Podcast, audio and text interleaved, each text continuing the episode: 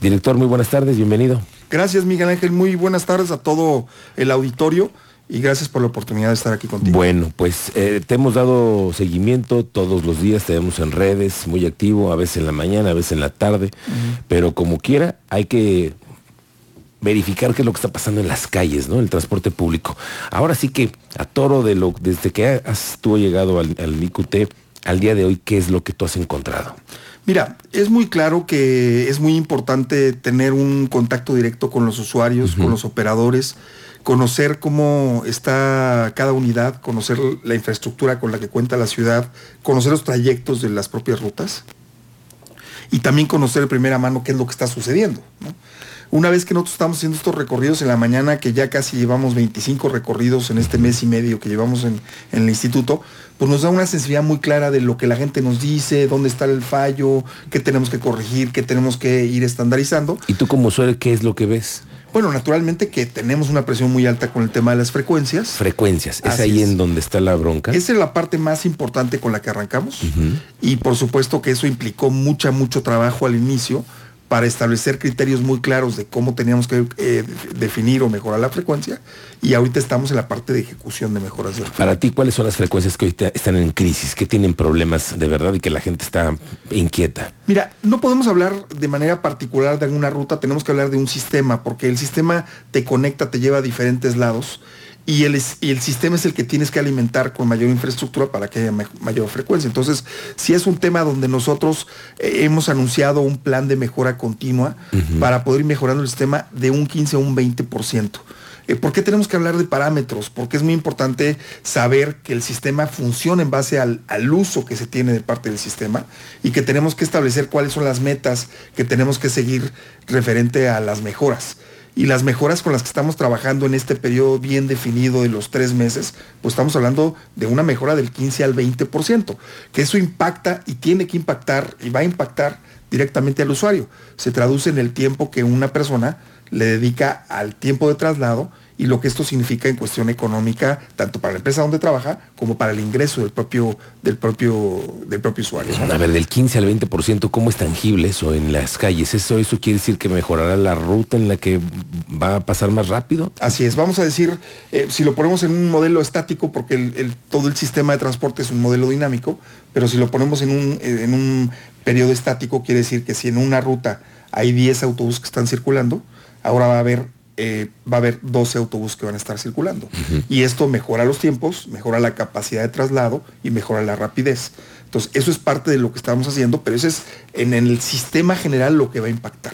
Esto es importante que, el usuario lo sepa y por eso lo estamos eh, planteando esta manera. Oye, cuando tú te subes en las mañanas a las unidades, ¿te toca verlas limpias, sucias? ¿En qué condiciones? ¿No se te, ¿Alguna se te ha quedado parado en algún camión? No, fíjate que no. Lo que sí me ha tocado es subirme a una unidad donde un, donde un asiento lo tenía boca abajo, este, peligroso para el usuario y obviamente inmediatamente lo, detuvimos en Oye, pero ¿qué pasa? Va el director del Instituto Catalán de Transporte, pues ya saben que ya anda ahí el, mero mero del, transporte. Así no, que... claro que me identifican porque traigo chaleco, me voy presentando además, pero en ningún momento avisamos. Yo decido qué ruta vamos a subir cinco minutos antes de. Tú decides. Yo decido. Hoy voy a irme por aquí. Así es. Y prácticamente voy solo voy solo a los recorridos. La intención es tener muy transparente, muy cercano con los usuarios y saber qué es lo que está sucediendo. Y si las cosas que hemos visto mal, pues llamamos la atención. Por ejemplo, un tema importante hoy con el tema de, sanidad, pues es el uso de cubrebocas a los operadores pidiendo que usen. ¿Cómo vamos con eso? Eh? El tema del, del cubrebocas es obligatorio utilizarlo dentro del transporte público. ¿Y los choferes? También. Todos. ¿Y si no lo usan? Bueno, pues ese es parte de lo que nosotros estamos supervisando, es parte de lo que hacemos en el Instituto Supervisar y por supuesto que yo hago un llamado a todos los usuarios para que utilicen el subrebocas sobre, sobre todo y además que haya buena ventilación en los autobuses. Me dice Carmen Dorantes, Gerardo Canalo, insisto, vaya vestido de civil sin personal evidente de seguridad con cámaras ocultas, no entreviste, permita que la gente sea y que la, que platique con usted. Mira, mira, yo he ido, yo te puedo decir de los 25 recorridos he ido a 10 sin chaleco, sin nada, y platico con los usuarios, me presento naturalmente porque llegar con un usuario me tengo que presentar y la actitud es igual, la respuesta es igual, los comentarios son los mismos, no hay una diferencia realmente. El, chofer o el operador del autobús cuando me subo al autobús, en ese momento me ve y en ese momento me identifico y no pasa absolutamente. Entonces, ha sido muy buena experiencia. Yo quiero agradecerle a todos los usuarios con los que hemos platicado, que se han sido muchísimos, y se pueden dar cuenta que en el diálogo es un diálogo simplemente de sensibilidad y de poder atender en las necesidades que tenga cada Me dice Isaí Elizondo, dígale a los choferes que no es nuestra culpa que vengan enojados desde su casa. Esa es otra, ¿no? El tema de los choferes, los que están todos los días en las horas camión. Sí. ¿Tú qué has platicado con ellos? ¿En dónde está la problemática? El otro día vino aquí líder y nos dijo que no Sí. tenían baños. Sí, claro. Mira, es importante que el usuario sepa que toda la parte de choferes, reclutamiento y pago y toda la parte legal le corresponde a la empresa Móvil Crobús. Mm. Más sin embargo, hemos establecido con, con el sindicato de operadores de, de Crobús reuniones. Ya establecimos, hemos tenido un par de reuniones con Miguel Ángel y ya, perdón, con Miguel, ya hemos establecido una serie de, de- de mesas en tres temas. La parte de seguridad, que es un tema importante para ellos. La parte de inspección, porque al final de cuentas ellos conocen cuáles son las principales problemáticas que existen en la ruta y es parte de lo que vemos también con ellos. Y por supuesto ellos traen la sensibilidad de qué ruta, el qué trazo están llevando y qué trazo es el que debe de ser y también en esa parte lo estamos haciendo. Entonces hay una buena comunicación, tenemos que mejorar esa comunicación, esa sensibilidad y yo me he comprometido con el sindicato y con todos los operadores que tengo oportunidad de platicar a ponerme a sus órdenes y estar al tanto de, de los requerimientos que vayan teniendo. Oye, es muy importante que ellos estén bien Claro. para todo el sistema y todo el uso del transporte. Es que ellos son vitales. Por supuesto, Sin ellos no jala el transporte público. Es, Alguna vez algún gobernador dijo que los se podrían poner de patas para arriba la, la ciudad y, y claro que lo pueden hacer. Es un elemento fundamental. fundamental. Ahora, pero dime, ¿hay suficientes choferes? ¿No te ha pasado que cuando llegas no hay frecuencias porque no hay choferes? Bueno, son temas de horarios que los, que los operadores lleguen puntuales, que es un tema que le corresponde a la empresa, pero también hay que decirlo que Querétaro es una ciudad, es un estado dinámico económicamente y que naturalmente también tienes que patar la oferta y la demanda, ¿no? Y en ese sentido, bueno, pues es de conocimiento que hay, hoy en día hay interés de parte de la empresa de contratar operadores y, y, este, y bueno, es un operador que requiere cierta especialización, experiencia y una serie de condiciones para que pueda hacerlo. Entonces es, uno de los elementos importantes en todo el sistema de transporte. Ahora, eh, Gerardo Corralo, tú en estos días que llevas al frente, te has convertido en un serie de como una, un auditor, ¿no? De Móvil Crobús, porque ahora sabes en dónde están sus deficiencias, si llegan temprano los choferes, si le tienen limpias las unidades, si contaminan o no, si tienen placas o no, Así que es. también hay muchos que no traen. Es decir, hoy tú cómo evalúas a Móvil Crobús? Mira, yo creo que es, es, es un servicio que tiene muchas oportunidades de mejora, sobre todo en las frecuencias, naturalmente, que es lo que estamos trabajando el día de hoy. Este, y creo que eso es lo que hoy la gente está demandando con prioridad. Es decir, lo demás sí es importante. eh, por supuesto que tenemos que trabajar en todo, pero sin duda hoy el compromiso más claro con los ciudadanos y la demanda más clara de los ciudadanos es la frecuencia. Es lo que estamos operando. ahorita. Y los vi que los sentaron en una mesa. El gobierno y los eh, directivos de Móvil Crobús firmaron un convenio, firmaron Así un es. compromiso. ¿De qué se trata este compromiso? Mira, son tres meses de evaluación, donde en esos tres meses nos comprometimos a mejorar de una, de una, una mejora continua en todo el sistema de transporte público y esto implica mejorar las frecuencias de manera paulatina. Eh, le dimos prioridad ahorita a 15 rutas que son importantes, pero no, no dejamos de un lado a todo el sistema. Y esta, y esta evaluación es un tema donde le estamos dando oportunidad al concesionario de corregir todo lo que hay que corregir operativo, recuperar frecuencias y además también este, poder establecer qué es lo que requieren de parte del gobierno para que esto sea un incentivo que se logre. ¿no? Y ahí es do- donde el gobernador autoriza un subsidio de hasta, hasta 14 millones de pesos en función de cómo va mejorando el propio servicio. Esto es muy importante que los usuarios lo conozcan. Es decir, si el servicio no va mejorando en los parámetros eh, definidos, pues no va a haber subsidio. El subsidio va en función de que vaya mejorando el sistema. y esto Eso creo es muy importante, Esto es porque muy todo el mundo importante. dice, bueno, ¿cómo que le van a meter el gobierno 14 millones de pesos a una empresa privada, Juanalo? Así es. Mira, el- el- la propia empresa lo que está buscando al final de cuentas es que el número de ascensos cubran naturalmente los ingresos que tienen con el medio de la tarifa, cubran con los costos de operación. Creo que es la naturaleza de una concesión.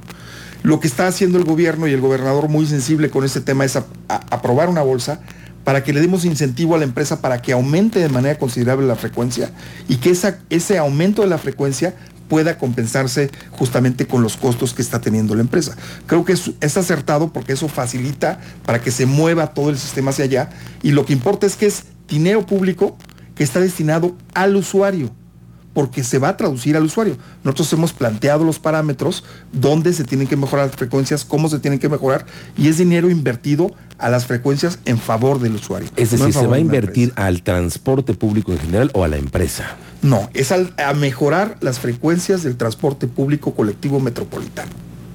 Hasta 14 millones. Hasta 14 millones de pesos mensuales. Bueno, ahora, eh, tienen tres meses, de los cuales está corriendo ya el primero, ¿no? Sí, Y si no, dime una cosa, Gerardo Conelo, tú del 1 al 10, ¿qué número consideras que puede pasar? ¿En qué situación está el transporte? ¿Se puede ir esta empresa si no cumple? Bueno, ese es, el, ese es el planteamiento que inclusive hizo muy claramente el gobernador y por supuesto que ese planteamiento está en juego. Aquí lo importante es decir que esto es una mejora paulatina. No podemos cambiar del día, de un día para otro la frecuencia porque, como ya lo platicamos ahorita, hay varios factores en juego, entre los operadores, los autobuses este, y una serie de cosas que tenemos que modificar. Pero hoy en día va evolucionando, va evolucionando esta mejora y lo, lo importante es que en esos tres meses se, se, se, deje un claro proceso de cómo se mejoró la frecuencia. Es que es muy importante identificarlo así, porque no es lo mismo que escuche uno que la empresa se puede ir, pero cuando le dicen les van a dar un subsidio de 14 millones, nunca se van a ir. No es así, no, no es claro con la empresa. No. no, claro, es para mejorar la frecuencia en favor del usuario. Ese dinero, Miguel Ángel, se tiene que traducir en que los usuarios tarden menos de un lugar a otro lugar. Y es dinero que el gobierno está poniendo sobre la mesa para que justamente se mejore esa frecuencia. Es una dinámica que creo que se ha utilizado en otros sistemas, en otros países, en otras capitales, en otras no, ciudades. Pero es una flexibilidad que da el gobierno, porque ellos mismos claro. pudieron haber solicitado un préstamo para tratar de solucionarlo y no el gobierno solucionarlo. Bueno, lo que pasa es que hay un incentivo y hay una sensibilidad del gobierno para que se mejore, ¿no? Las condiciones económicas en base al número de ascensos no dan para, para meter más caminos nada más por meterlos. Uh -huh. Y esto implica también que el gobierno sea sensible para empujar que el sistema va para allá en favor del usuario. Claro. En favor del usuario. Todo es en favor del usuario. Así es. Tanto subsidio, ¿eh? Tanto subsidio es a favor del usuario, porque la tarifa de dos pesos, los 14 Así millones, es. pues es mucho subsidio el transporte. Hay, hay mucha sensibilidad de parte del gobernador y como todos sabemos, el sistema, el transporte público y la movilidad son un elemento básico para el desarrollo de nuestro Estado, para el crecimiento económico de la gente, para calidad de vida de la gente. Y eso es donde se tiene que destinar el, el recurso público, justamente en mejorar estas condiciones. ¿Qué dice el público, Cristian Lugo?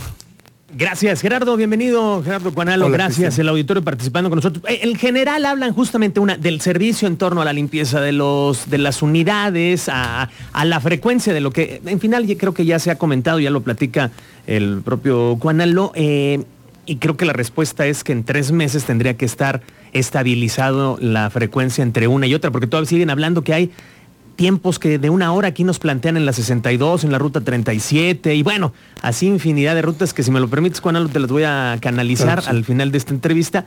Y aquí hay un taxista que se reporta en torno a lo de las cabinas. Hablamos hace un rato de esta, este plástico aislante, que si ya lo pueden retirar los taxistas. A ver qué nos cuenta la autoridad, que aquí está en esta mesa. Sí, bueno, pues naturalmente que eh, ya todos estamos eh, familiarizados con el tema de, del, del del contagio del COVID, estas mamparas inicialmente se pusieron como una, como una acción emergente, si lo puedo llamar así, okay. con un poco de desconocimiento, cuando no existían las vacunas, cuando no, no existía el, el, propio, el propio criterio de utilizar el cubrebocas. Y hoy en día lo que estamos haciendo es los usuarios este, pueden utilizar el, deben de utilizar el cubrebocas igual que el chofer. Ya las mamparas pasan a un segundo término. ¿Las mamparas ya se pueden retirar? Ya se pueden retirar. Digo, estamos en el proceso, en el último proceso para eliminarlas ya.